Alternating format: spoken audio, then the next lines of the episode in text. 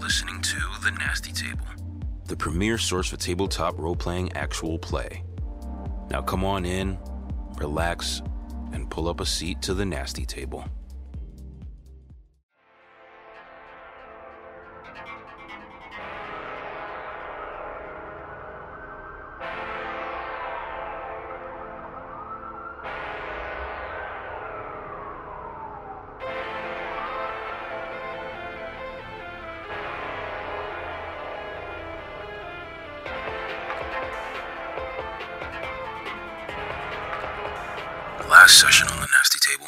Looks like someone applied ink to him, so there is a picture down there.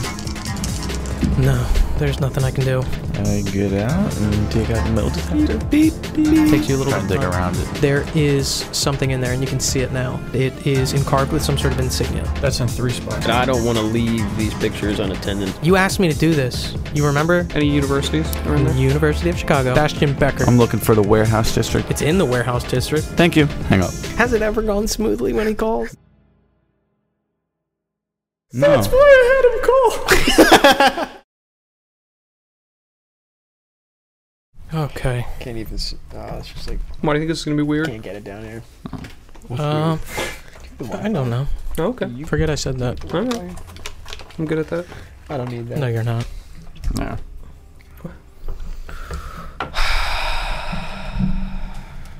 I called Linwood. Dude, there was a Hoyt Peak in Yellowstone. Nah. Was it really? it was like the mountain next to the mountain we climbed. Oh, that's sick. okay. Okay. Have Have you guys been keeping good notes? You guys think your note keeping's up to snuff? I've done much better. Really? Yeah, but some characters I'd like. That's what I attribute the intelligence level to, kind of. Oh. You know. Yeah, and that's actually something that I, I wanted to actually talk about if I had the chance to. And I'm glad you bring it up. Is like so, this is so much different than like typical D and D, where like you you don't really you're not solving the whole point of the campaign isn't to solve a case, kind of like this is. So one of the things that I was curious about is like how do you guys balance that as players to balance out the role playing aspect, but also like the your own personal critical thinking aspect. I, feel can't like stop it- my critical thinking, so I have to limit it with like kind of how I maintain my, what I got. What do you mean? The more disheveled my info is, kind of. Mm-hmm. Oh, that, Um, okay. All right. you That's, know, that's pretty it's cool. like that's that's your this is your character's info, right? Right. Like, so Do you guys separate it like that too, or or is there a is there a blend there between between character and player character? When I know something, it's hard. When I know something that, like Roy, I don't think is like smart enough to know or shit like that, it hurts. Like I really want to just throw it in. Like I have, and then you guys have been like, we don't fucking know that But yet. he's sergeant. He's smart enough. Believe in him. I know, dude. So it's it's hard for me too, but I I I I think it's more painful for David than for me. That's just as a comparison. Why do you 'Cause- say that? Because he likes his critical thinking as a player, and I well, know that. you have made some critical thoughts, reality at the table. Is there any like, is there an idea or or or a theory that you have as Chup, but that Ray doesn't? Uh, Because I don't, oh. I don't want you guys to limit yourselves just because you're playing characters. yeah, I mean, like the whole I point have, is that yes, yes, yeah, you're right. There's the ones I uh, convey with with Ray are the the ones I think Ray would convey, right? And it's well, I've been thinking so much as Ray, then I kind of think it is the like my most viable options, which at least what I've described in the campaign Yeah. is what I thought. But yeah, there's other things that like I've just thought about, talked about that are like possibilities, And right, that's- that we haven't. and that's cool. Like I, I'm, I I see what this is is I, I, it's it's a balance between the people at the table solving this case and also the characters at the table solving the case. Ninety nine point nine percent of the time, they're the same thing. I think personally. So I don't want you guys to limit yourselves, you know, just because of your character. Now, the actions that you take, yes, obviously, make them in character. But just coming up with ideas, talking through theories and stuff like that, that's, you know, you don't have to limit yourselves on that if you have been. I don't know. Yeah, yeah. I don't think that I've been like limiting myself because of how Roy is, but like the like what I, the first thought that I had was when like like I definitely think it's paranormal shit Roy is still like he's really leaning towards paranormal, but like that took a, that was a a big slow burn compared to Alex. Mm-hmm. But I had fun like portraying that like slow kind of like understanding of like what the fuck is actually happening. Mm. So Uh, you guys want to give me a recap? not on board with our wavelength of how we're treating this case. Uh, Right. like it, like end game, what we think. You know, I don't want to say ghost, but ghost. Ghost is a weird term for it. Phenomena, yeah. unexplainable. Um, yeah, he's he's not really on board with it, but he's on board with the fact that he's roped in. And he's he's aware of the stakes. Uneasy. Is putting Davy into the fold out of pragmatics or something else? Why did you guys decide to bring Davy in the fold? Is it just because he can develop pictures and he is a coroner? I think it's because he's already so like like out of anybody that knows shit, like he knows a whole lot for being like outside. More than. Longo? Well, Lu- no, but Luongo Longo's already made him lieutenant, so cross the, the line. He had to cross the line without like we we were hands off of him, and he already had to implicate himself on Yeah. this case. So like, it kind of I don't want to say fell into our lap. That's not correct, but like, it was a little gift. Right. To me, An he's just opportunity. like the closest, like, to the case that isn't us five, including Lieutenant. Like, Of note, Longo has no idea what happened at Weiss's house. mm-hmm. like when we even presented like the idea of him being on board with us, he wasn't like, "Fuck yeah, I trust you guys. Like, let's do it."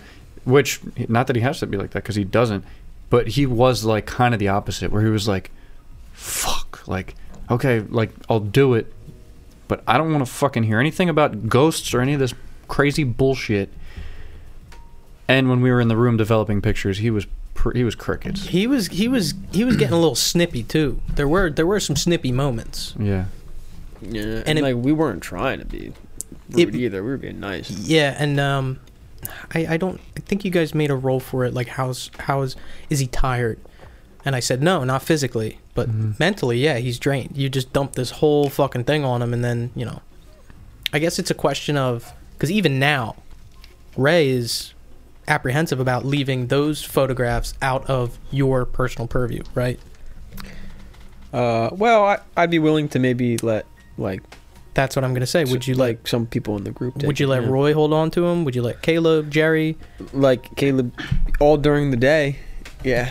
Yeah, but No, no, that's. I, I mean, I'd say that in front of Caleb, like in in person. You know, like he's he's a liability at night and he knows it. So you why wouldn't- the fuck would I give you all the evidence? you wouldn't let Davy Jones hold on to him.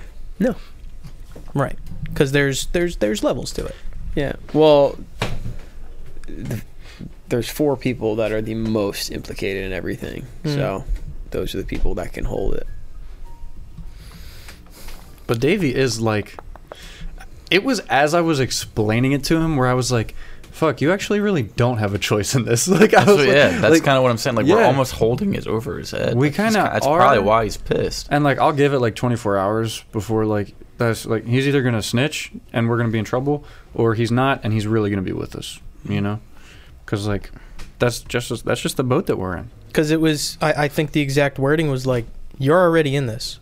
Yeah. You know, you looked over the body. You you know broke this this chain of command and this this the way that it's supposed to go. You broke the law. You're already here with us. You know, so you might as well do this. yeah. We But- also told him to keep a gun on him. Yeah, Like Yeah. that. I feel like that is like. Like if someone told me like after a situation like that, keep a gun on you, I'm like, why? Who's coming for me? You know what I mean? Yeah. So if I was him, I wouldn't be snitching because I'd be fucking scared. And then who would he even snitch to? Like, is he gonna? I don't know. You know, like he's he can't go all the way up to Dan Winters. And- Well, oh, he no, might he be knows. able We literally fucking we named at some point we definitely name dropped Dan Winters to him. We not did. only not Yes. only did you name drop Dan Winters, he saw the developed photo. Oh, was that of was Dan that Winters? it early enough in the? Yeah, so the thing that we said is that well, that first canister, which was the one from the storage locker, you sent that off to Minneapolis. So those already got developed. So really what Davey's working on is that second canister, which is talking about like the RJ's place. Okay. So we just started to see them at night. Yeah. Okay. Yeah. So, with the end of another shift, the four of you have, although staggered, each clocked out and begun to make your ways home, with Jerry and Caleb leaving earlier than Roy and Ray. At this point, it's currently about 8:30, and I do want to ask first, Caleb and Jerry, what are you guys doing when you leave? Probably about an hour or so prior to that.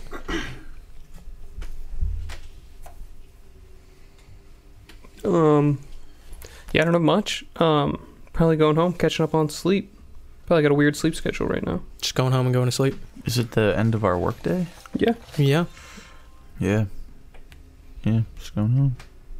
Caleb, you go home. Your wife is still up. It seems like she made dinner, uh, but previously, so there are leftovers for you in the oven if you so choose. Looks like she's already about getting ready to get to bed. Your mom, as well, is already fallen asleep. Anything you want to do before you go to bed? No, headed to bed. To sleep. Jerry, just straight home, straight to bed? Straight home, straight to bed. So- Fucking tired. So that happened about an hour prior. You two, who stuck around while Davey developed the photos, uh, I believe we also had a conversation about the logging of evidence and what you're putting in lockup, what you're keeping out. But regardless, you clock out and you guys leave about an hour later, an hour and a half after your shift's supposed to be ended. So what do you guys do? Where do you guys head? So what time is it now? Sorry. At this point, it's about eight thirty.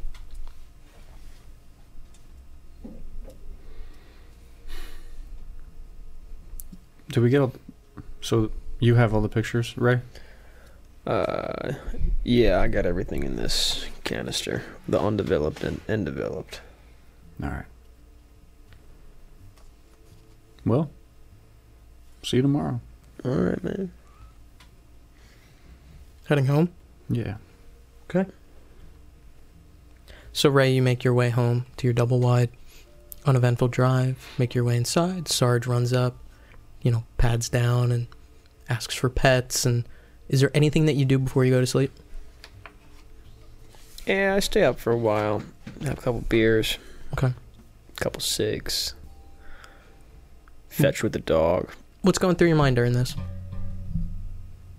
I just kind of don't want to go to bed. Well, I, I'm apprehensive. That's all. Mm. That's all. Okay. Enough to keep me up. Just a, you know, just a little little thing not making me not want to go to sleep. Okay. Roy, making your way back to your ranch. Yeah. Make your way in. All seems quiet on the home front.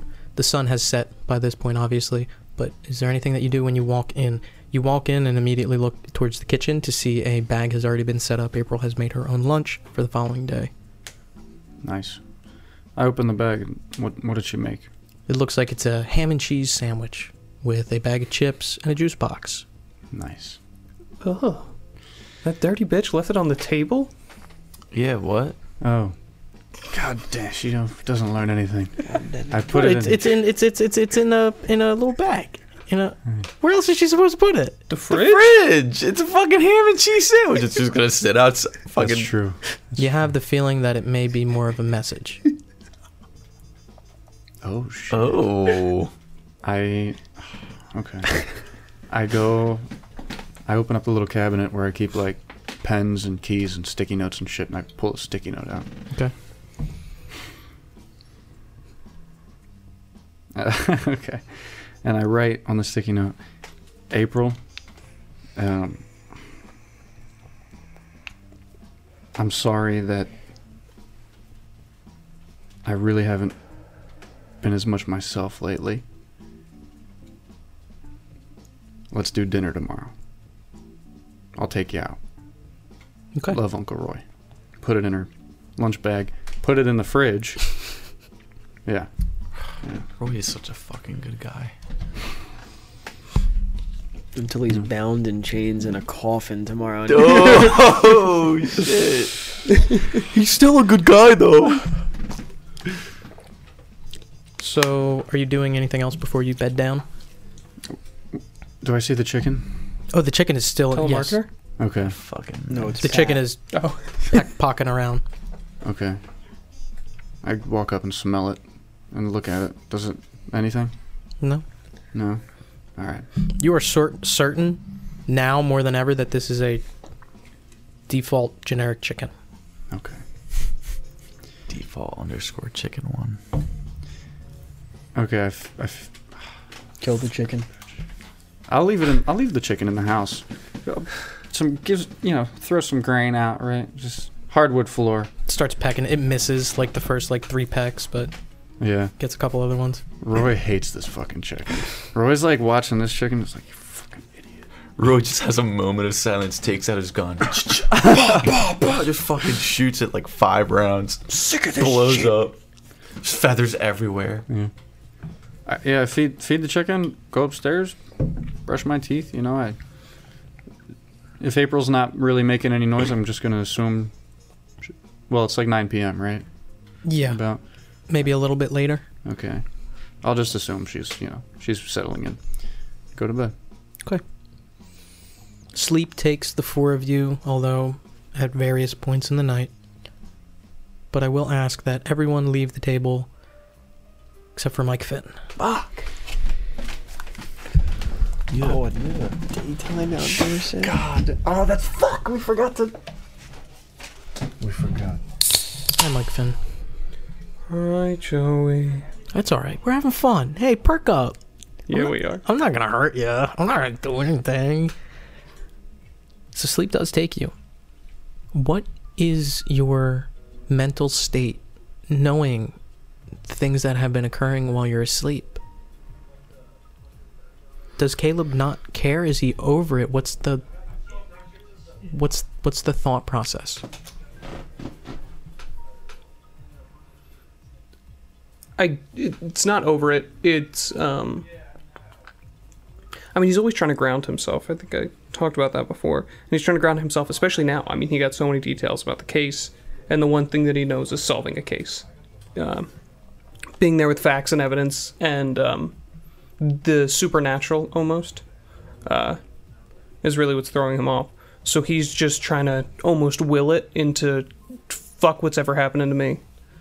I'm going to make sure that it doesn't. Just through straight willpower, I'm going to control something that is in the back of his mind uncontrollable.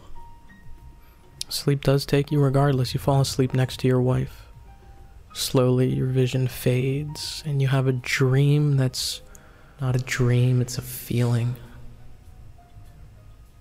Tightness, being bound, tied, stuck, released, tied, released, squeezed.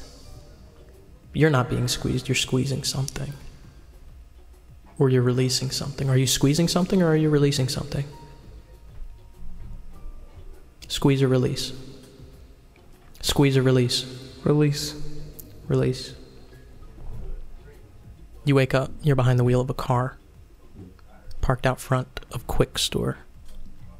Crime scene tape is still up. But you heard a click right before you came to, as if you were getting into the car and closing the door.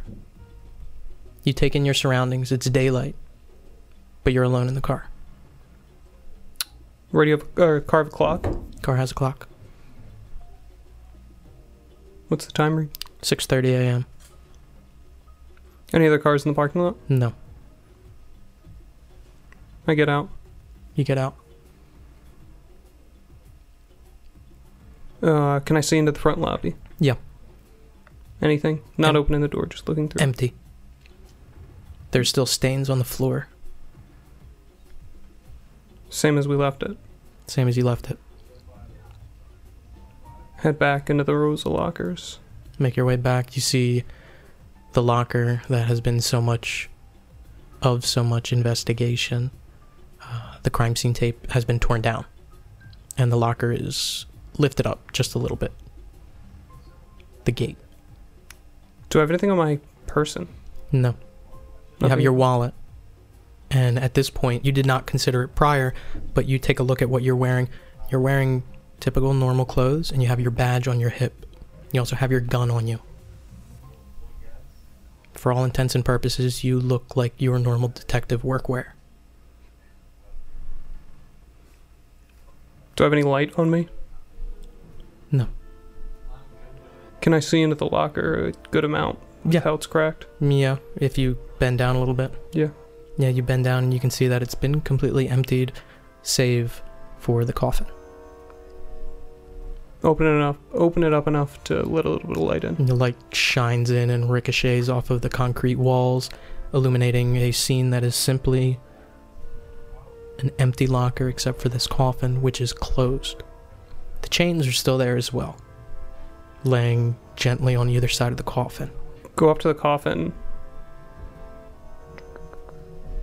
Put a hand on it. Cold to the touch. The handle. The where you would grasp it to open. Yeah.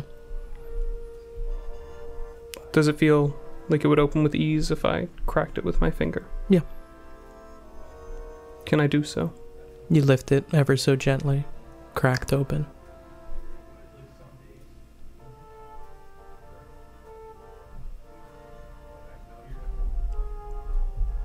Can I see inside? If you bend down a little bit to peek inside, it looks empty.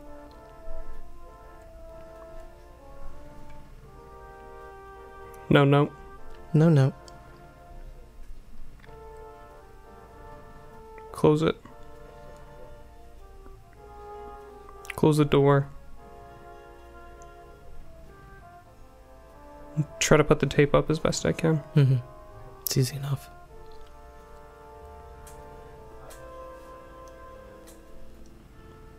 Get back in the car. Search the car. Did I bring anything else? Nope. Trunk, nothing. If you get out, open up the trunk, no. Yeah. Um. I'm my personal vehicle. Yes. Head back home.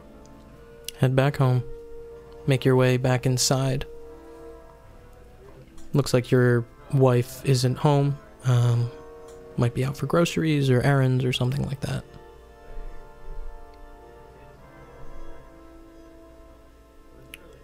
Sit down on the couch. See if I need the sleep. You feel fine. You feel well rested. Prepare for my shift. Prepare for your shift. So sleep takes the rest of you. Your nights are rather uneventful. Uh, Jerry, you wake up. What time you think about? Jerry's like a 7 a.m. waker upper, Okay. Well, your shift starts at seven. 6 a.m. waker upper. 6 a.m. Wake up, start getting ready for the day. Yeah, make a coffee, mm-hmm. smoke a ciggy. Okay. Fucking just reflect on everything because like he kind of has like moments every so often where he's like, "Fuck, like this is just like a lot." Uh, And, your uh, wife does approach you at one point, though. Yeah, I, f- I would assume that I've been very distant. She actually she comes up to you specifically to say, because when you came home, she was already in bed. But she says, "Jerry, I was listening to the radio about the press conference that was yesterday. Are you involved in what they were talking about? Mm-hmm. You're working that case. Yeah, it's tough. Is it as bad as as it as it seems? I'm not gonna lie to you. Yeah. Yeah, it's bad. Jerry's just kind of like looking out. Like I feel like, I feel like we're like in the kitchen. I'm like looking out a window, like Yeah. not look, really making eye contact. Is this related to why you've been calling your parents lately? Yeah. And he's just like one, literally like one Mhm. word. Like Are you gonna be okay? now, Jerry looks at her. hmm Gives her a kiss. Walks out the door.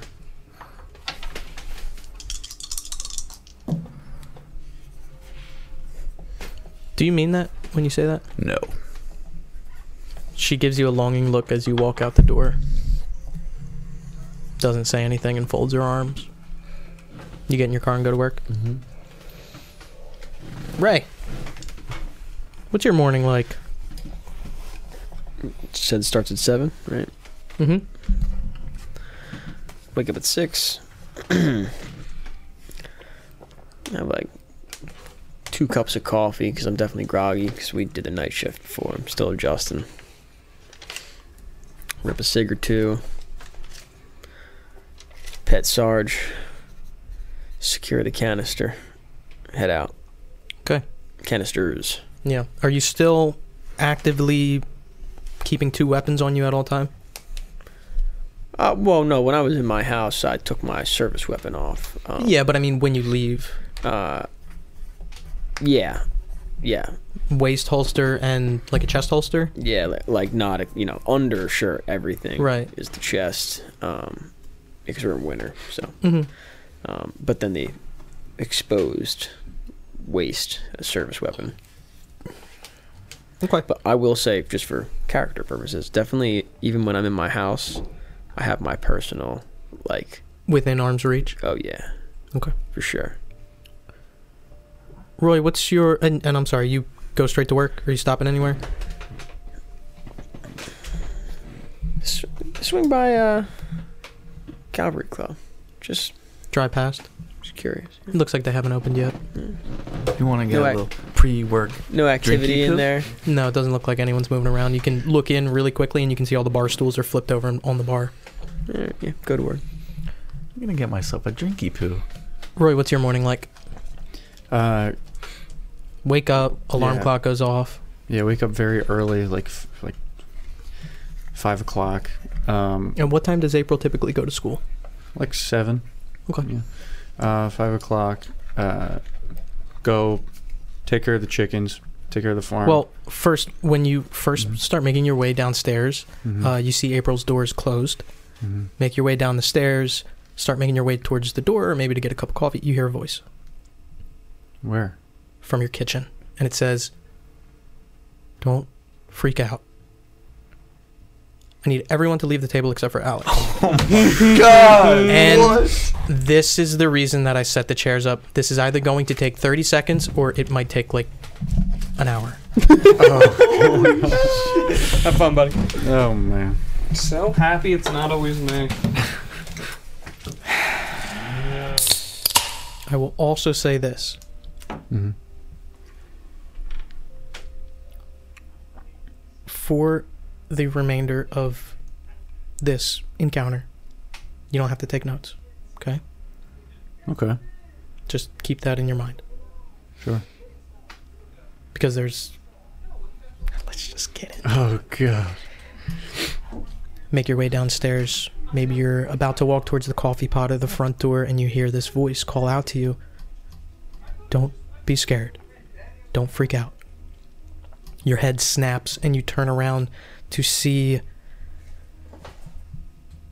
a figure on a seat at your kitchen table. Head leaning back, arms dangling, stiff and mutilated. Sitting at your kitchen table is the corpse of Dr. Weiss Clay. Flies silently buzz, circling the corpse, and the same voice speaks. You're still asleep. Sort of. I'm not going to hurt you, Sergeant McNeil. Although the corpse is completely static, dead, and unmoving, you are certain that the voice is emanating from it. Please sit down. H- have a seat. What do you do? Is the whole, everything else is normal in my house? Seems to be. I run. I run upstairs and I creak April's door open. hmm Is she in there? No. I should. It, does it look like she like made her bed and shit? or- The bed's completely made, yeah. Okay. I close the door and I walk downstairs. I just want to talk. I'm dreaming. It's a little more complicated than that. But yes, You're can I make you more comfortable? Can I get you anything? Tea, coffee? the voice is coming from the corpse, but he's not. The, the lips- Completely unmoving.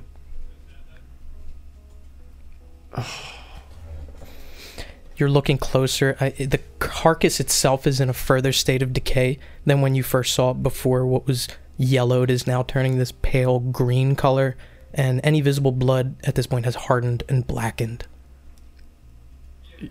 You're Dr. Weiss Clay. I, I like take a step towards the body hmm and I sit down. I go sit down at the table. You sit down and you look down. Two plates and filled teacups appear on the table seamlessly as if they've been there. That's right. They they they have been here. They've been here the whole time. If this form bothers you, I can change it. Well- Please change it. I, I want to warn you that my catalog is a bit specific. And you can see very quickly before you now sits a younger woman, dark brown hair, youthful and familiar. It's your sister, Renee. Renee, I it's, is it's- Roy, it's not her. why would you? Who are you? I can do someone else. Yes, and anyone quickly, but her. It looks like Ray Hoyt. There's a few of them in here, but I, I, I- I need you to Jesus, Chr- what the fuck is going on? Uh, look, I, I, I know that this is confusing for you, and it's very fucking confusing for me. I just need you to relax. Who are you? Weiss Clay. Look, I need you to do me a favor, just real quick. Th- think about me when when you saw me at the donut shop. Can you can you please do that? Hard. Roy like closes his eyes and like squints his fucking eyes and tries to think hard about him. You open your eyes up, and he's in front of you in that form. Older man, articulate, well dressed. So, like I mentioned, you are dreaming, but it, it, it there's a lot, there's a lot going on here, Roy. Okay, and I need to express some thoughts to you. Am I? Am I high again? No. Is this the nitrous No, oxide? no, no. it's it's none of that. Listen to me. There is a path that you are on. And I'm sure you understand the gist of it thus far. Strange happenings, okay? I don't have a lot of time with you now. But I want to offer you a deal. It will benefit both of us. I've died, as you saw. And before I go further, I want you to understand that this is very strange for me as well. But I have had a lot of time to process it. Sergeant, time does not flow the same where I am. I would argue that it doesn't flow at all. It seems as though I've connected to you somehow tethered like a like a tugboat and a barge or a horse and a carriage. I've become luggage of sort. And M- to me and my boys. no. No roy just to you. And i haven't invaded you willingly. I promise you that. It just sort of happened. Have you been watching me? no. You've been watching me. maybe.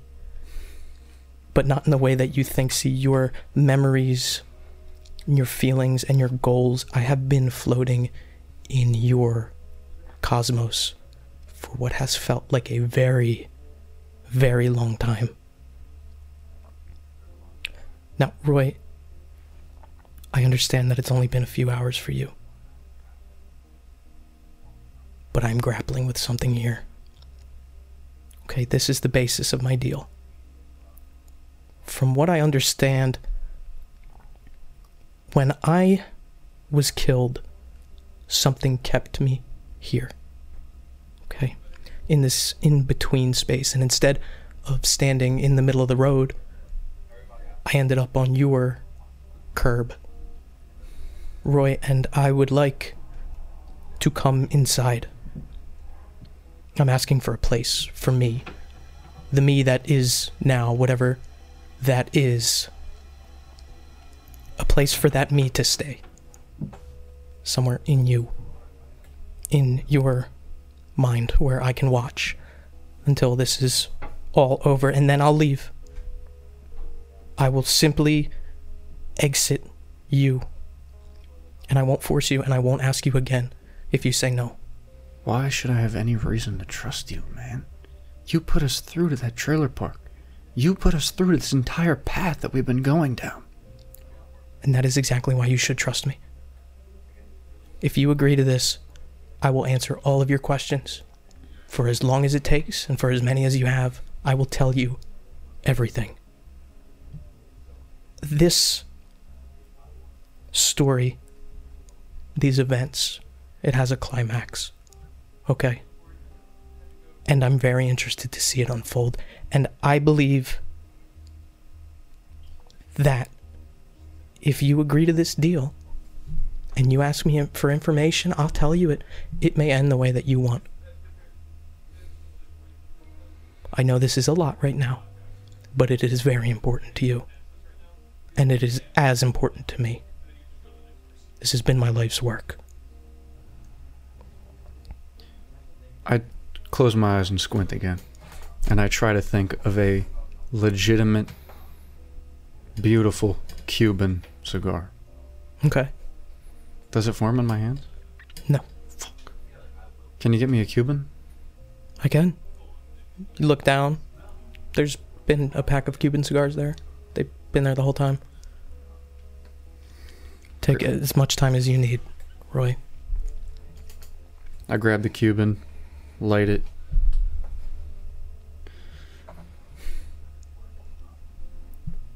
How do you know you can even get out of here? Once I'm in, I, I'm certain I will get out. I don't, I don't know exactly the mechanics of it, and I can't also promise that parts of me won't bleed through into you. But I can say with certainty, fair amount of certainty, admittedly, that once this is gone, because Roy, this has to be an effect from what's going on. Once it's done, I should be able to just leave.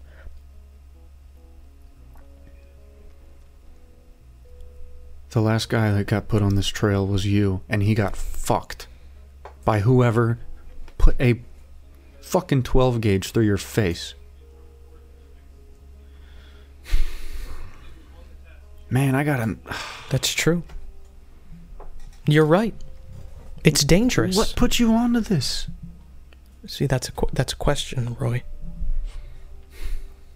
So that's the deal then? I, I ask you one question, and if I get an answer, we're locked in? No. No, like I said, I'm not forcing you at all. Roy, I respect your autonomy. A a hundred percent I do. I swear it. This is an offer. I, I don't think that you should take it. I really wish you would. You wish that I would, but you don't think that I should. You said it yourself. The last person to fall into this. What happened to me? Fuck, man.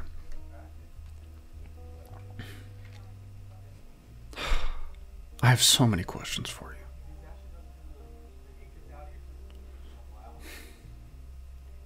So what's this mean? I'm just gonna dream up, you know? Is this how we're gonna talk when I sleep? If you want. Like I said, I'll respect your autonomy. I just want to watch somewhere behind your eyes, front row seat. So you know everything. Oh, no, no, no. I know a lot. But I still have questions the same as you do. Some of your questions are questions that I have as well. Do you know everything about my life? What I did? Where I'm from? He nods. And like I said, I I did not mean to pry, but I was locked there for a while, and I had no choice. I know everything. I don't judge you for any of it. And I don't judge you for keeping it a secret either.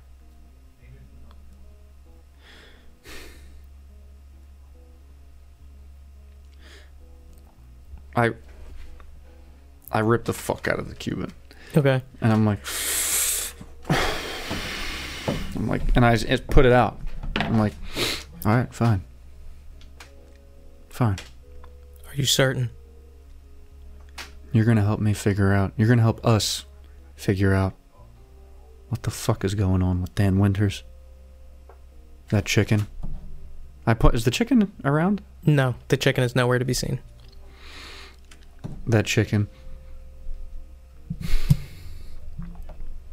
With RJ, with Bobby Tillman, right? Okay. Sticks his hand out to shake. I reach out and shake it. As you reach out to shake it, he pulls his hand back before you lock. Are you certain?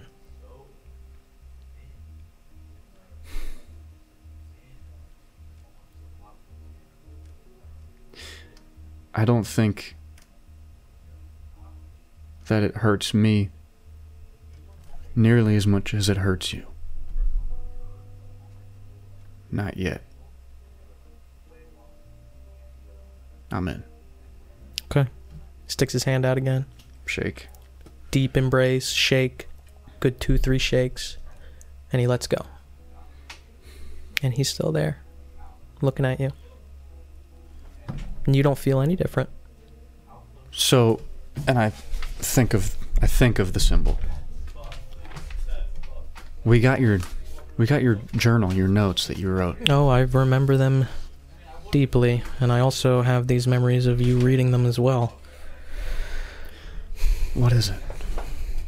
What's the symbol? It's a deity. Apsogosanikos. There's a lot in there. Okay. I'll start at the beginning for you. It's real. It's very real. I don't know if you needed to hear that. Did you need to hear that? Part of me did. So I first learned of this on a UN Security Council research team after World War II. Me and a few others, including the Bastian Becker that is mentioned in my notes, were contacted to travel to Rome for an extended period of time to study art and artifacts and other antiquities that were stolen by the Italian military. This was in 1947. Most were Egyptian, and it took our team a little under a year to go through the entire catalog. Some of these relics were related to Apsogosanikos. Now, the research team was unable to pinpoint exactly where the Italian military took all these relics from. It was impossible. They didn't keep records. But there was not a lot of information to go on regardless related to this entity paintings, pottery, clay tablets, and they all contained that symbol an eye with a plant stalk in the iris. And through the study of these artifacts and anthropological research, we developed a few theories. The first was that this was a god of fertility, pregnancy, and good harvest. So, the name itself, Apsogosanikos, it's the root of a lot of arguments among the research team. Ancient Mycenaean Greek translations were a headache, and a lot of the text didn't fall under the dialects that we knew existed at that period in time. So the research team needed to make a few logical jumps, assuming what the meaning was that was being expressed in these artifacts, because the language itself didn't make sense. Mm. Much of the text went untranslated, and although the name itself is vaguely male gendered, we were operating under the assumption that the deity was female. Hence why my journal entries refer to it as her. And this was only because, coupled with the fact that a lot of the text was not grammatically correct or wasn't able to be transcribed, along with the fact that most of the deities related to fertility of that time that existed around there, talking about Mesopotamian, Sumerian, they were all female. There wasn't a single male fertility deity at all.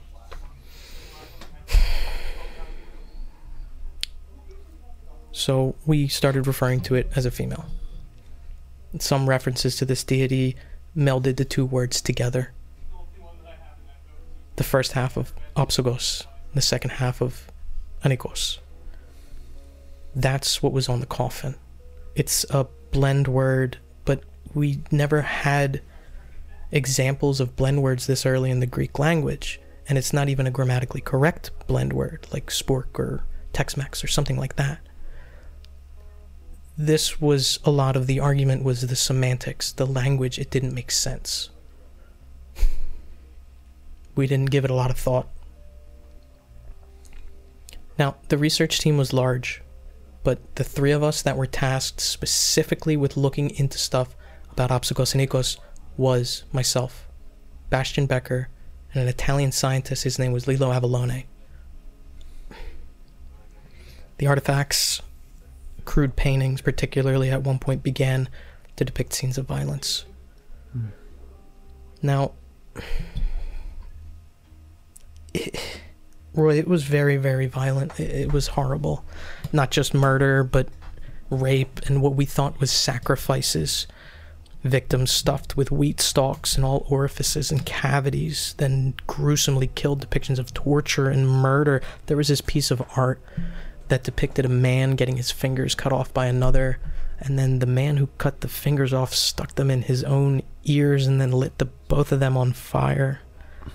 I, we haven't even seen that level of creativity and torture and violence in ancient civilizations like that. Now, there also seemed to be this theme related to oneness, which also relates to the name. The direct translation is impeccable, singular, perfect, singular, singularity, singleness, unity. Some paintings depict many people becoming one person. And it always seemed to be through the influence of this deity. Often it would involve iconography of a black heart. Now, I want to make it clear this idea of black heart. At the point, we thought it was strictly symbolic. Even up to my death, I thought it was strictly symbolic. But with your memories of Bobby Tillman, that may not be the case. Do you have any questions? I have more to explain, but stop me at any point. Because I really want you to go through everything. I want to make sure that you know all that you need to know. Impeccable singularity. Impeccable, perfect one. Perfect singular. It wasn't one, it wasn't depicting a number of things, it was depicting the idea of one thing as a noun. Singular.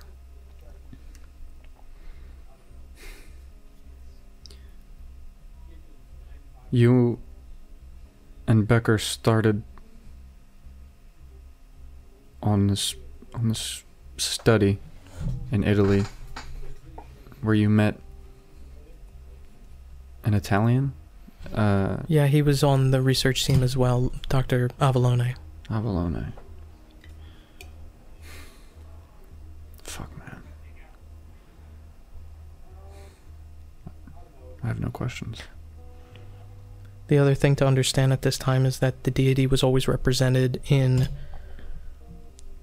as if it was a feeling or an essence. It was never depicted in physical form, much like the way you see depictions of invisible forces in ancient iconography wind, hate, love, things like that.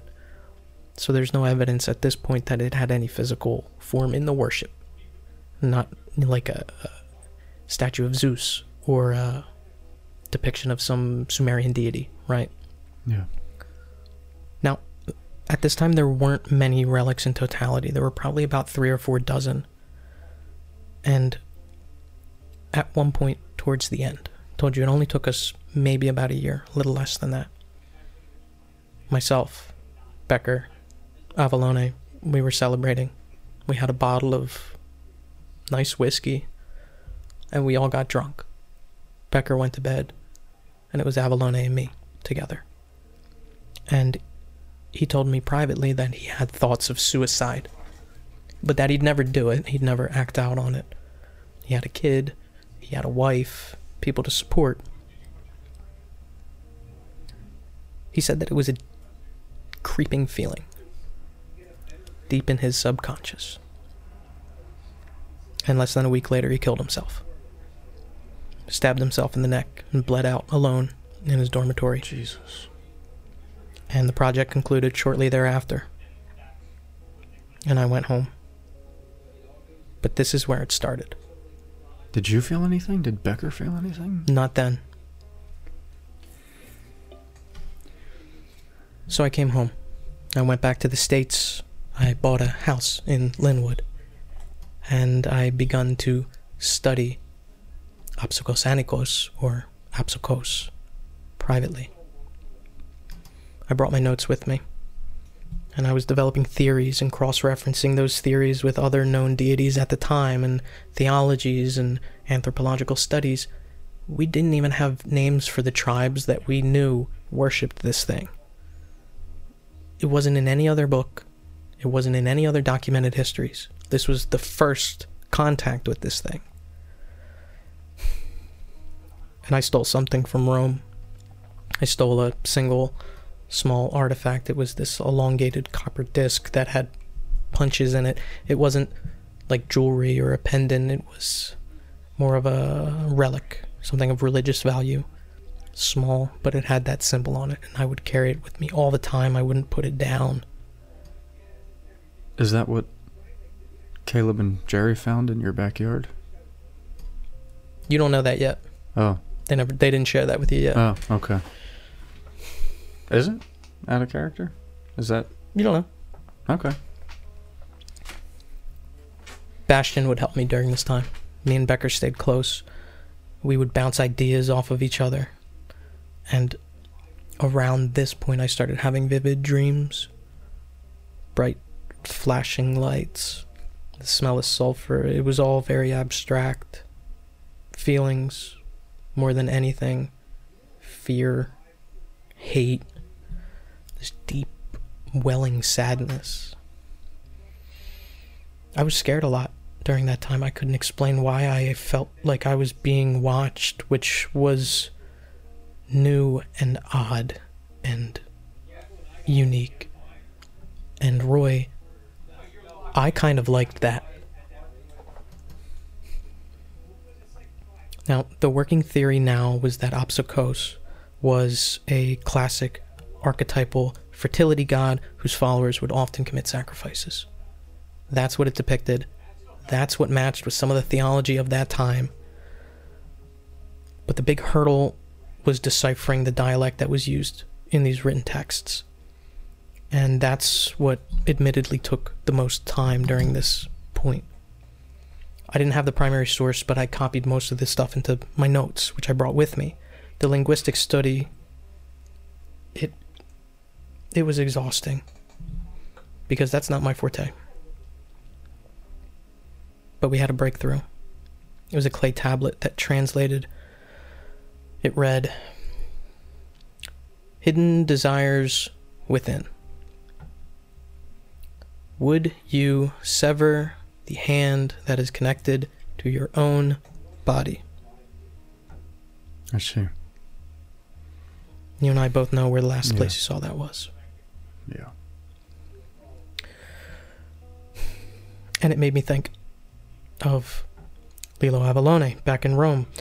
His hidden desire suicide. And it wasn't a coincidence to me. I, I, I was sure, and I'm still sure, that Avalone's actions were directly related to exposure to these artifacts because it, it happened to me. My desires, my deep wishes, my subconscious, my obsession with this thing. And I didn't want to stop. There was no reason to, not now. But this was the first time that I acknowledged that it was real. And I was so sure. And I don't know why I had that that confidence in it. But I had it.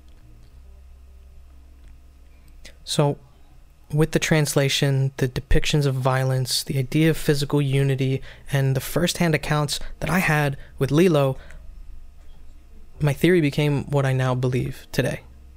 What I believe sit in front of you right now. Opsogos Anikos is a powerful entity that can affect the way that people think. It can lift a person's restraint. It can lift, strictly speaking, societal restraint. Lift your self control and force or allow you to act out your your deepest truest desires murder torture inflicting harm pain on yourself pain on other people. There's there's no it doesn't matter how horrible or vile it is. What you want it lets you do or it forces you to do. That's where becker and i rooted a lot of our arguments in philosophy whether or not a human being is innately interested in that kind of thing I believe they were. Why did Becker disagree? Well, he argued.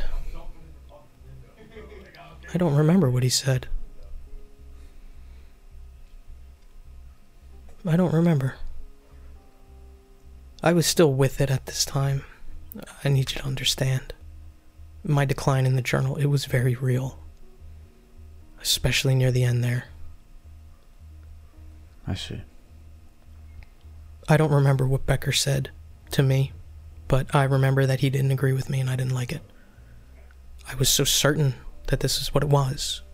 Because it was what it was. It, that's what it is. You know, th- th- this this this is the point. This pain that it allows you to inflict, these desires it allows you to act out. It's not for any other reason. It, it's a demonstration. Okay? It's to show you. Back to the idea of unity, you would not cut off your own hand. Would you? Of course not. Would you cut off somebody else's? No. What if you had to to survive?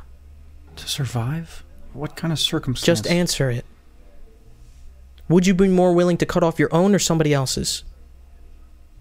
Depends on the person. A stranger. Someone evil. Dan fucking Winters, Roy. I would cut his hand off over mine. That's the point. This idea of unity, becoming one. This idea that if you were to become one single entity, one impeccable singular, then then then there would be no conflict because conflict would conflict with the idea of self-preservation because you wouldn't be cutting off someone else's hand, you'd be cutting off your own. That's the idea. It is a complicated religious theory, and it does not fall in line with any of the theology that we know existed at that time. That is very complicated. We're not talking about tribes in the desert worshiping the sun, okay? Whatever this is, it's fairly abstract. Now, this is what is bothering me since we begun this conversation. That idea of unity perfect, singular, one thing. These paintings depicting oneness. The fact that you and I are having this conversation right now makes me think that that might not be symbolic, Roy. Do you follow? I know this is a lot. No, I. I know what you mean, man. So, although on paper this was just study, I, I couldn't shake the idea of this being real. I couldn't. And maybe it was because of its influence. Now, like I mentioned, Becker and I would argue over philosophy. And I don't remember a lot of them specifically. Eh, This was at the beginning. My obsession was starting to spiral, and any voice that went against what I was saying or what I was thinking, I, I just drowned it out.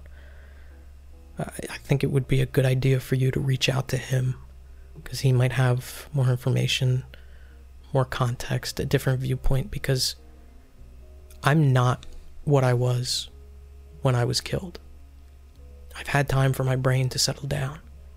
And I think that I've been released from whatever influence was inflicted upon me, whatever obsession was being forced out me, whatever desires I was acting out. A lot more reserved now than I was then. But I was spiraling, and it was getting bad. I would devote every waking moment to studying. I was trying to pinpoint where it was worshipped, or at least try to pinpoint where the Italians recovered these artifacts. What state of mind are you in now? As truthful as you can be. Curiosity. Like I mentioned earlier, I want to see how this plays out. And I don't care how it does. But Roy, when you spend your entire life working on something and you get taken out of the game right before it's about to end, that does not feel good. Like I said, I don't care how this ends. I'd like to help you since you helped me. That. You said it was copper piece? Yeah. How. Did Lilo have this piece? No. Lilo was in his. He, he wasn't exposed to the artifacts any more than myself or Becker was. But it got to him first? That's my thought.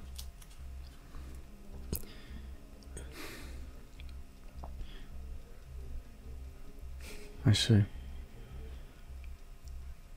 And let me ask you this. You're dead. What the fuck killed you? I was shot in the head. I think. You were. Yes. I. I will get to that because that. That ending was stolen from me. Roy, I, I didn't want it to go like that. But there's a lot, and there's a lot of reasons why I got to that point, and why I did what I did, and why what was done to me was done to me. And I want more than anything for you to have the context for that. Because if I tell you now, you might not understand it as fully. Because I did have good reasons. I think. I don't know. Now, during this time, I, I wouldn't. I wouldn't bathe. I, I wouldn't eat. I wouldn't sleep. I would write until my fingers were raw. This was prior to me working as principal, in case that wasn't clear. Yeah. all this with this numbing background noise of Becker begging me to stop, I I, I threw away the chance of a wife and a family and a normal life. Okay? I don't know why it got that bad. I have no idea. I don't know what caused this obsession, but I fell into it nonetheless. You have a daughter. Correct?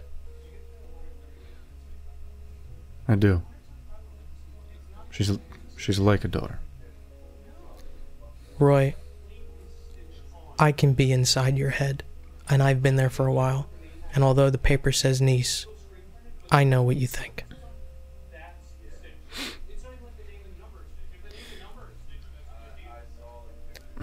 You have something that I will never have, and I just want to make it clear now that you should take care of it as best you can. Do not take my daughter from me. I wasn't planning on. That's not my intention. I'm telling you now. Don't misconstrue what I'm trying to say. I I'm not going to take her from you. this part is irrelevant to anything you have to say to me. It's very relevant because I didn't have that, so I could go all the way in. I could go to the deep end because I had no one waiting for me when I got out. That's what I'm saying. I don't plan on pushing myself too far to lose her. You might not have a choice. And that's not a threat. That's a warning. Just tread carefully. I, I know you don't need to hear that. I know your mind's already made up, but Did I have a choice before I shook your hand? You did. Only because I know the way that you operate. And you'd be lying if you said after I tell you all this stuff that you're not going to do anything with that information. That's a lie. Of course you're going to do something. So, yes, you did have a choice. And now, because of your nature and how you operate, you might not.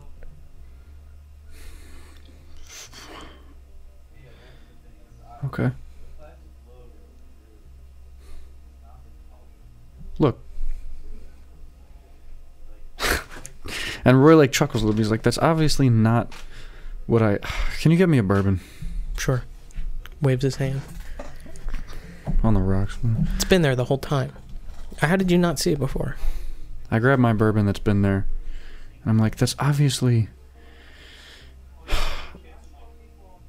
not what I want." Weiss. Oh, well, I know, but what you want and what's gonna happen, those are. You can't fight your nature. And I'm not being coy, I'm not playing with you, I'm. You know that. Roy, don't tell me with a straight face that you're gonna just wake up and pretend like this conversation never happened when I tell you all about Bobby and RJ and Lucas and Chris and all of them, that you're gonna do nothing. I pinch myself. Do I feel it? Yeah, you feel it. Uh, I start looking around and I'm like, "Where's the fucking nitrous tanks? Where are the nitrous tanks?" at?" Stop, Roy. Stop. Stop it. I'm- The lieutenant was probably not lying. he. I got high. Everyone in that fucking room got high. Do you really think that? Because I know what you really think. You can't hide it from me, at least. I think when I wake up, that's what I'm gonna have to think. Well, good thing you're still sleeping. So what else you got for me? Well, I don't remember what exactly spurred it, but there was a moment where I had lucidity. I was spiraling horribly. And it was Becker. His face, he was crying. We were in my study, and I had the barrel of a shotgun pressed to the roof of my mouth. I was sitting on the floor. I, I don't remember how it got there or what led up to that, but I regained control for a moment, threw the gun across the room, promised Becker I would stop this spiral, this obsession. So I buried the artifact that I stole, put it in my backyard, and I filed all the papers and all my research and my study. And above all, I found the resolve to keep that promise for a long time. I quit. Six years of study after Rome. I quit. I dropped it. And I'm sure you know how that ended. I gotta get a beer. I've been talking nonstop. So from there, with support from Becker, I, I, I tried my hardest to make a decent life. I, I worked on my mental health. I developed good eating habits. I, picked up a few hobbies, hunting pheasants. That's where my shotgun collection mainly came from. And I was happy. I landed a job, anthropological studies, at the University of Chicago with Becker. But this was dangerous because any work in history or anthropology or archaeology, it just guided me closer and closer to Apsokos. So I quit that job. And then I became the principal of Churchill Middle School. And I was overqualified, but it was a good fit. It was close to home, and the work wasn't boring, and I was content with simply helping children pursue education. I think education is important. Genuinely, I do. I agree. I admit that I was better. This idea and obsession with Apsokos hung on me heavy. very, very heavy. But I never acted on it. 16 years. I didn't do an ounce of research. Nothing. I know that you read my journal, and it genuinely begun as described. There was a man who I now know was Robert Tillman. He was at a grocery store, and I followed him. I don't know why I did, and I overheard him speak the name Apsogos Enikos. And no one should be aware of that name. Nobody. Because no one, at least without a, a, deep understanding of anthropological studies and ancient deities and obscure gods, because to my knowledge, not a single person, even throughout the six years of my private study and the 16 of my lull, my, my, my time where I didn't study at all, nobody looked into this at all except for myself, Becker, and Avalone. And I know Becker didn't, and I know I didn't. The question of how this deity took root in America, I still don't know. Genuinely, I have no idea. I told you that some questions that you have and questions that I have are going to be the same questions. I started tailing Bobby. I was watching his movements and who he was speaking to, and funny enough, using your memories, I can put names to them. He was meeting with Sean Gosman, RJ Quinnen, Huh.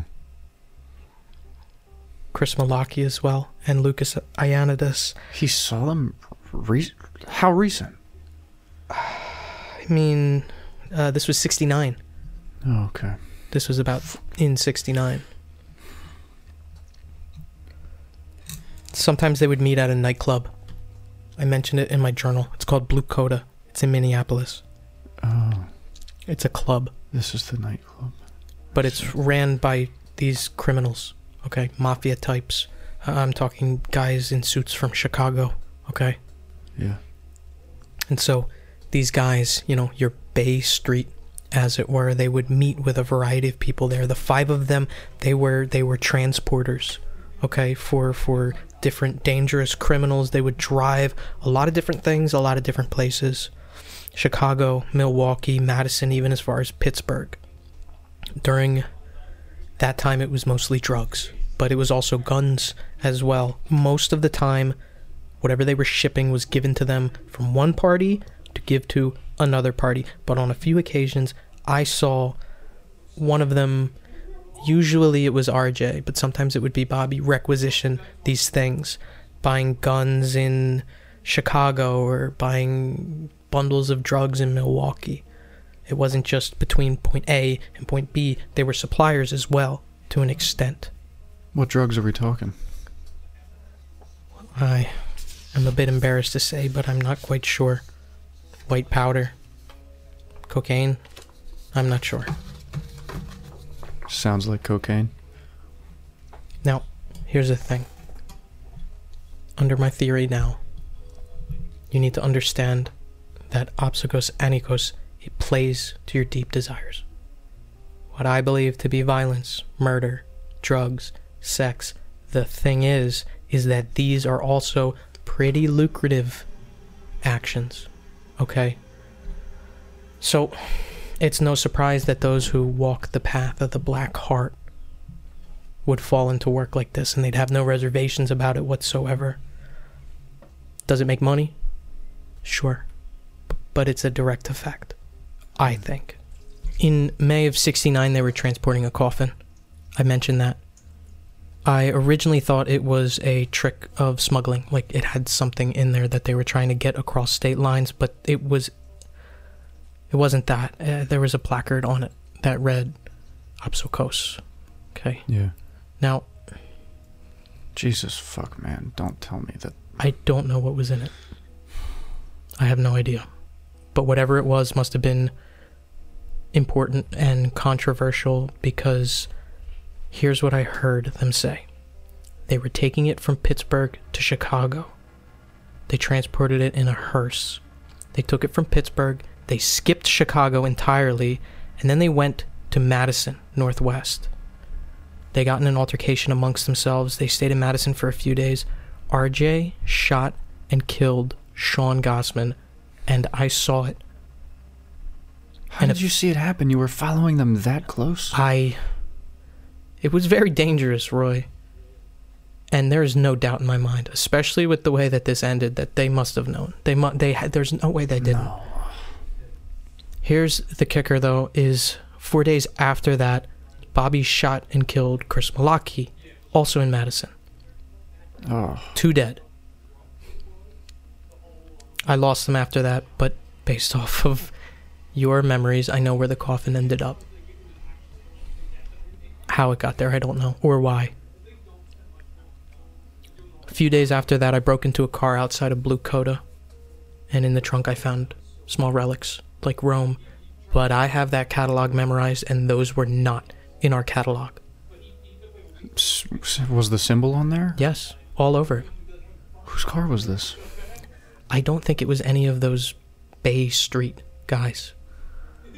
I don't know whether it was some organized crime member or police police. There were so many police officers there and they would go in there brazenly in full uniform. Officers from Minnesota officers. minneapolis specifically. And it, they had no reservations about associating with a known criminal element uh, so openly. It would have only taken one interested person to figure this out and put it together. So, if they knew, were they just that confident in their ability to shut shit down from the ground up? I don't think anyone stepped to them. No one tried anything. I don't know why. It's confusing to me. Whether they had the ability to shut this shit, as you say, down, or if they didn't care. They had no worries about repercussion or image at all. Do you. What kind of car was this? Do you know? It was a police cruiser, It was a cruiser. Minneapolis police cruiser. Jesus Christ, man. Now, look, if you do talk to Becker, he and I argued a lot more around this because I kept him up to date on everything that I was doing. And my spiral was way quicker, eh, almost as if I picked up from where I left off 16 years prior. It, it was a quick, quick degradation, and as much as I tried to stop it, I noticed that my memories were becoming foggy and truthfully, from this point on, my only real reference to what happened then, I have bits and pieces, but most of it is going off of what you read in my journal and me trying to remember based off of that.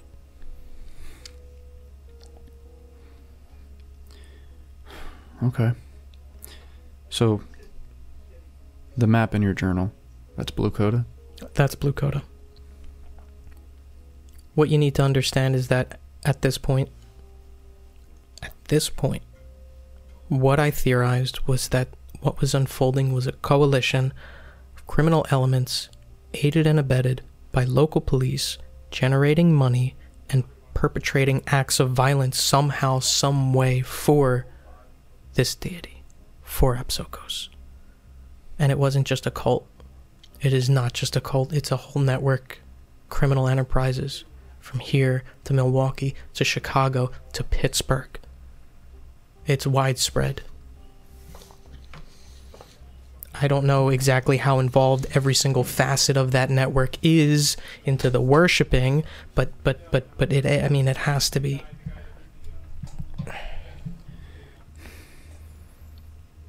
Now, the last thing in my memory that is clear was my last night, which was last night. I don't remember what spurred me. Even considering the journal entry, I, I can't make sense of it. Like I said, my mental state is not as depraved as it was then when I wrote it, so I mean, it doesn't make much sense to me. But what I do remember is arming myself. My Weatherby over under, it was my favorite. Stuffed my jacket pockets full of 12 gauge, and I made my way to assault Blue Coda. I don't know why, but I wanted to kill as many as possible. I climbed the fire escape, and I came in through the second story, and the whole thing was a blur to me. Uh, I fired a shot at a man through a closed window. I climbed through. There was another man who came in through a doorway, I shot him, and then I reloaded, and there was a struggle. What was strange was, I'm sure they were all armed. None of them fired a shot at me. It was like they knew I was important, or I had information, or I had something. They didn't fire a shot. They tried to disarm me, but I had reloaded up to that point, so I remember squeezing the trigger and I blew a man's head off as he was trying to wrestle the shotgun away from me, and he was wearing a Minneapolis police uniform. Officers were watching this happen. Too? They were upstairs. Okay, this is the second floor in a nightclub. I don't know. I I don't know. But someone struck me hard in the back of the head. They hit me with something. Uh, I, I, I don't remember much more after that. I woke up in the back seat of my own car, driving on the freeway toward Linwood. And Roy, I did not recognize the driver then. But with you, I know him now. It was Dan Winters. Dan Winters drove you to your own fucking he house. drove me back to my house, and there were two others in the car. One of them stuck me with something in my neck, and I don't, I don't remember anything else from then. That was your last memory. Was Dan Winters driving you to your house? No, no, I, I remember something else after it. I. It was a knife that Winters had. I feared. I feared it. I fear it now so deeply. This primal kind of fear.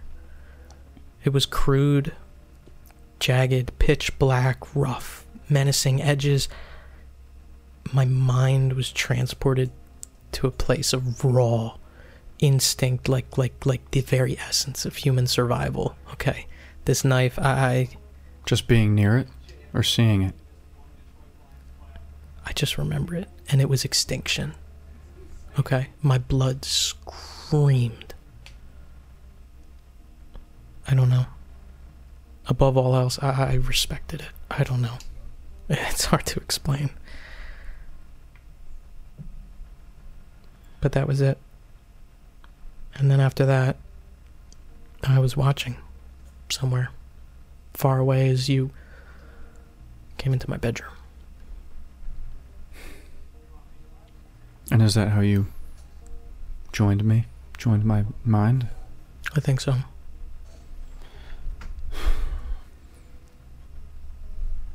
So you didn't even know how you died, really? Going off of your memories, I think I can put put it together. You don't think so? No, I I do. They fucking Dan Winters. That son of a bitch needs to get punished. Well, you made a mistake. What was it? I don't know why you would reveal what you did at the press conference. You put a target on your back. What was the goal? To solve the case? The case is bigger than the case.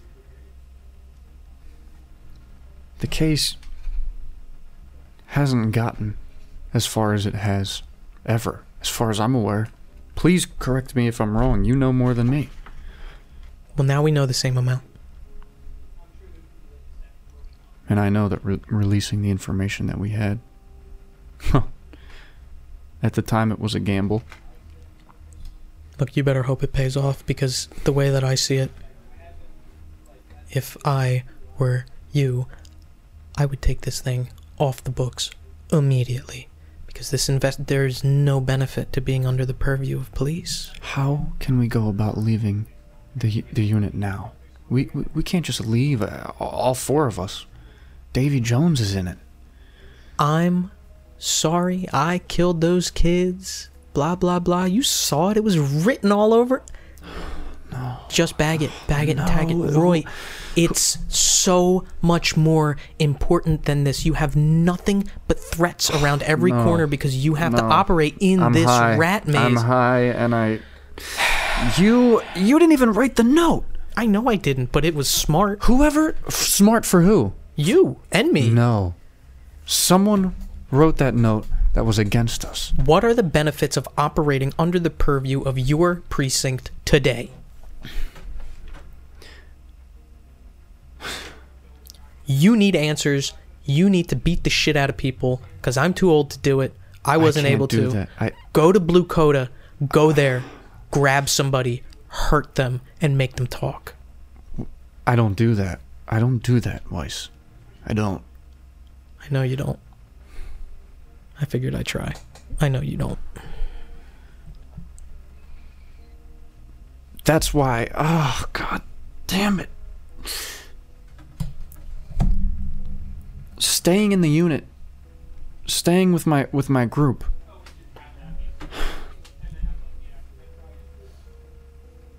If I leave, I I feel like it's gonna be m- game over for me. Granted, you will not have the protection that you have. Because although you are exposed, you are relatively safe. Exactly. What are the people going to think when they hear that the sergeant of the violent crimes unit was put down very shortly after releasing all this information about this case?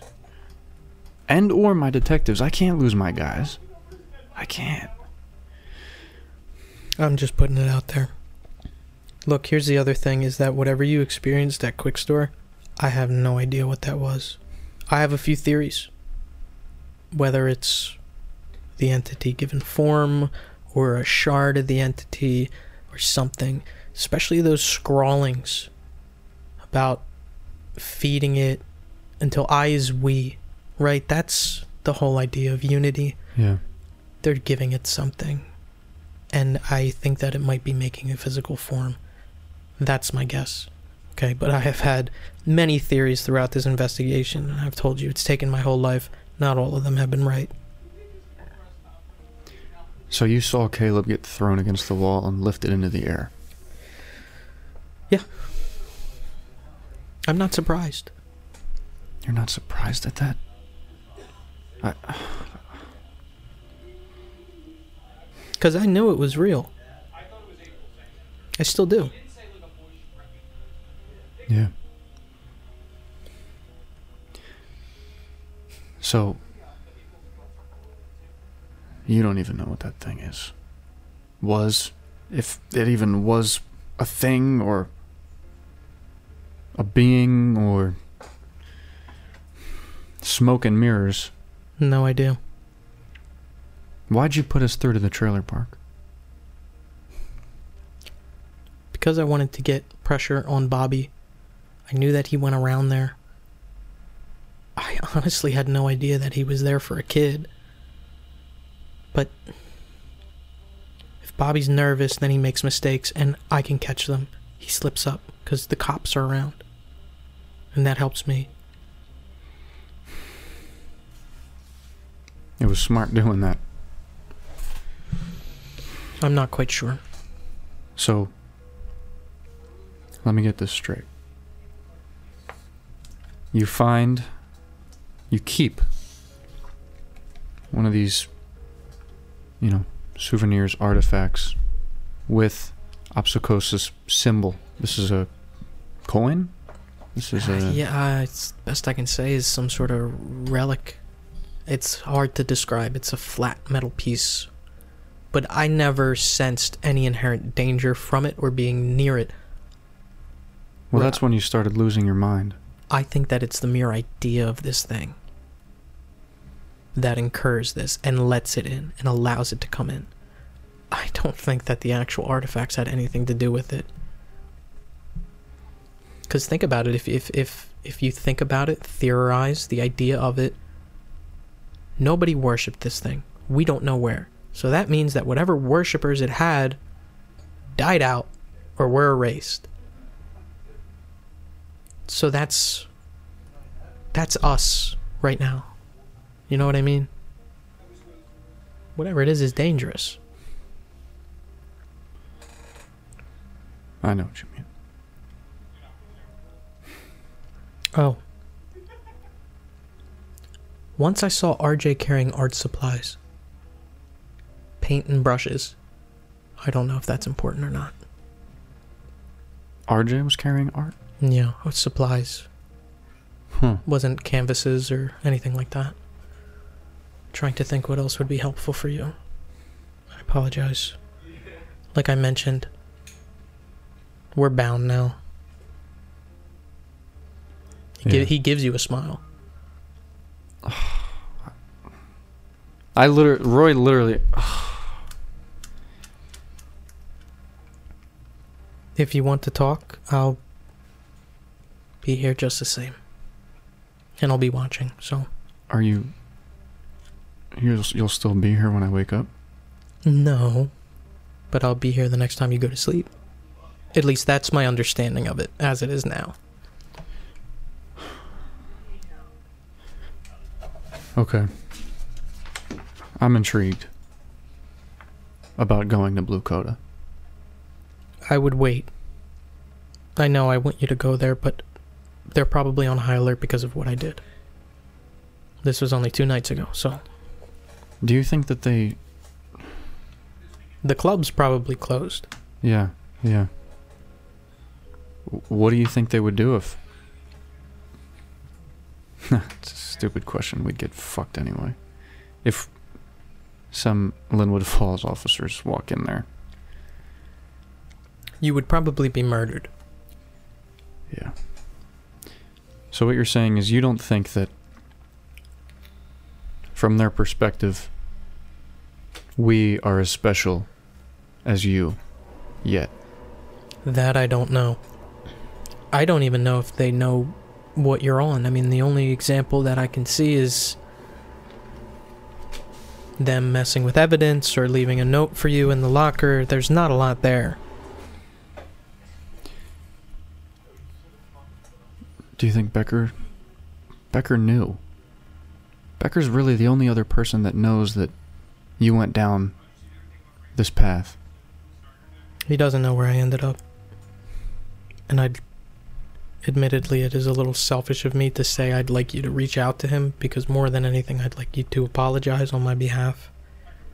Because he is my only friend. And I hurt him physically and emotionally. And I feel horrible about that. And if I could take it back, I would. Where is he? University of Chicago. He's a professor there. I'll talk to him for you.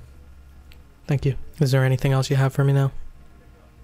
Fuck, I have so many questions. I'm not going anywhere. As many as you have and as long as it takes. That's the deal.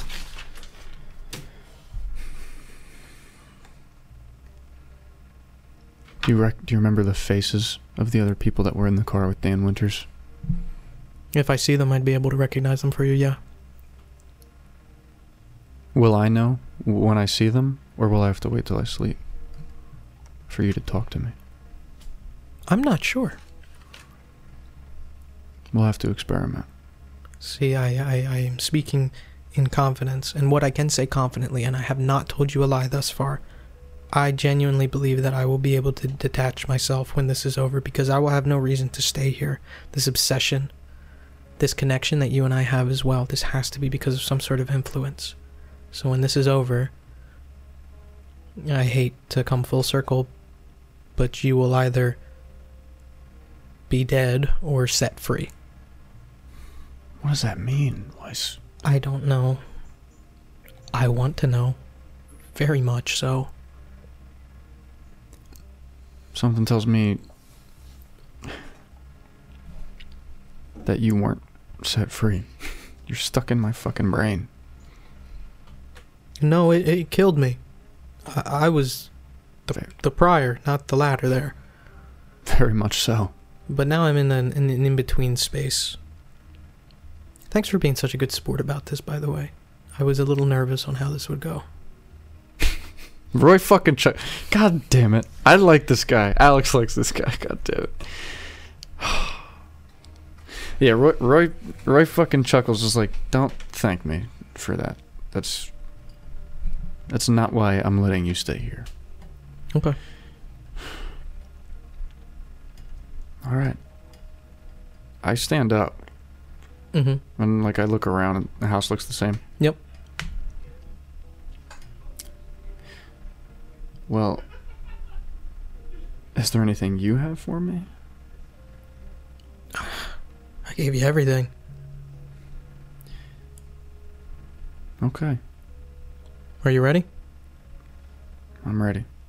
You're gonna wake up now, and in a snap, you wake up in your bed, sheets soaked. You're drenched in sweat. You look over at the alarm clock, and it says six o'clock on the dot.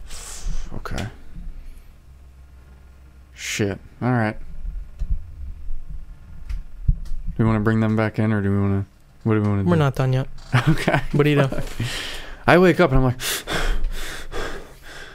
I'm like pale, cold sweat. Yeah. I stand up, like barefoot, clammy feet on the shaggy carpet. hmm Um, I like peek my, I step out, peek my head out the hallway. hmm Is April's door open? Yes. Yeah. Fuck. I, s- It's Roy's- like it's like cracked open. Yeah. was like fuck. You don't hear her downstairs though. You would imagine she's probably getting ready for school. Yeah. I shimmy shimmy downstairs hmm because I'm running late. I overslept. So I shimmy downstairs. I don't say anything to April. hmm I and then as but as soon as I get to the bottom of the stairs, like I halt and like stare at the seat that he was sitting in. hmm It looks normal. Looks completely normal.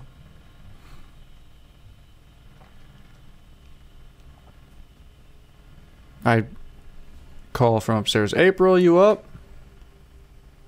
Yeah. All right. Um. Fuck. Okay. She doesn't have breakfast. I'll make her breakfast. Okay. Yeah, sunny side up eggs. Brown. Gotcha. Nice. Um, make her the eggs. Yep. Breakfast ready for you downstairs. Run upstairs. hmm Throw on my fucking button-up shirt. Button Mhm. the badge on. Yeah. Pin the badge on. There's a moment where you're like looking, uh, get your clothes all set up, put it on, go into the bathroom real quick to like wash your face, and you look Mhm. at the mirror and you catch a glimpse of your reflection, but it's not you in the reflection. It's Weiss Clay looking back. Roy's heart fucking sinks. Roll sanity.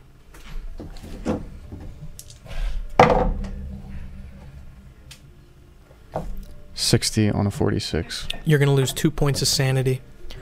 You grab your chest. You look to your hands. You press your hands to your face. You stumble backwards. You trip and fall on your ass. And you say, Oh, Roy. Oh, no. You stand up and you make your way over to your bedstand. You grab a pen and a piece of paper and write Dr. Bastian Becker, followed by a phone number. You quickly look outside your bedroom door to watch April walk down the stairs. You slam the door closed. You look around frantically. You squeeze your eyes closed tightly. Your breath quickens and then slows. And you feel in control again. I would like to introduce you to your disorder dissociative identity disorder. Now, it's a little different than how it runs in the book, Yeah. but anytime you lose two or more sanity points in a single roll, Weiss is going to take over. Oh. Now, here's the kicker you'll be controlling Weiss. He's got a separate character sheet, which I'm going to give you. Oh shit. Separate skills, separate everything. Let me give it to you. Oh my god. Yep. So I also have a printout for you with his memories, his goals, his motivations, but his actions, what he does, is going to be completely up to you. And how long he's in control for, it, it might be a little difficult for Roy to understand how it works at first, but you can take back control at any point. Okay. Mhm. You're also going to be able to freely converse with Weiss anytime you go to sleep. Okay. Okay. Yeah. And although Roy isn't 100% sure how all this works, he has a general understanding of it. Yeah. Okay. Yeah. And you're also aware of Weiss's motivations and his goals and his memories. Oh my god, man. So, narratively, this is completely up to you. Weiss is in control for as long as Roy feels comfortable for. He can do whatever he wants to do. And his goals. Actually, if you would mind, hmm if you wouldn't mind, just read his goals aloud. Yeah. Um, okay. His okay. His goal above everything else is to see the events unfold. He's more grounded now than when he died. Um, the case. Weiss doesn't really care how the case ends. More than anything, he wants to watch it unfold, and if possible, help along the way. He's aware that his mental state has deteriorated prior to dying, and that obsession has clouded his better judgment. His mind is clearer now, and his obsession has gently reduced to its original state of curiosity. Apsychosenikos. Weiss wants to know the motivations of, his, of this entity. Although he is fairly certain that they are not benevolent, he wants to know the extent of it, and whether or not the entity is being manipulated in any way. Regardless of whether or not the entity is evil, even if it has destructive ideas of the human race, Weiss simply wants to be a bystander and allow whatever is planned to unfold, but he wants a front row seat. Fuck. Roy, his team, and the Linwood police. Weiss wants to protect Roy, if for no other reason than to protect himself. He has less regard for Roy's team, but acknowledges that their survival is beneficial for Roy's survival. Fuck! Oh my god, bro. The same can be said of the rest of Linwood's police force. Bastian Becker. If given the chance, he'd like to apologize to his friend, Bastian Becker. He feels guilty for hurting Becker, not only physically, but emotionally abusing his only friend. When even when Weiss was at his lowest point, teetering on the verge of full insanity, Becker supported him. April McNeil, one of Clay's biggest regrets is sacrificing his chance of having a family for his investigation. He appreciates Roy's relationship with April, and if possible, will operate in a way to protect that relationship. Okay, that's thank God. So Son what, of a what do you what do you think? This is fucking sick. You think you can handle this? I think so. I think definitely. give me uh this. give me your best Weiss Clay voice. fuck. Sometimes sometimes I'll do him like this. Sometimes I'll have him talk like he's Yeah. speaking on eggshells, but the end is always confident. Other times I'll just have him talk at a normal, articulate way like this. Normally, when he's stressed out, that's when he starts to talk like this. That's how he was talking when you were out for donuts. like that. Yeah. okay. Okay, so he kind of thinks linearly, and it sounds like he's thinking of his thoughts until it reaches its conclusion. You got it. You, well, Alright. you can work on it. All right.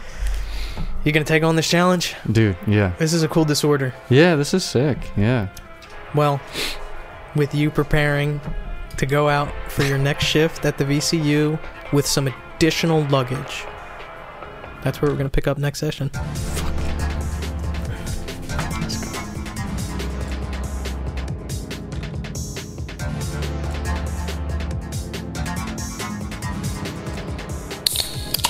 Thanks for listening to this episode of LFVCU, a Nasty Table production.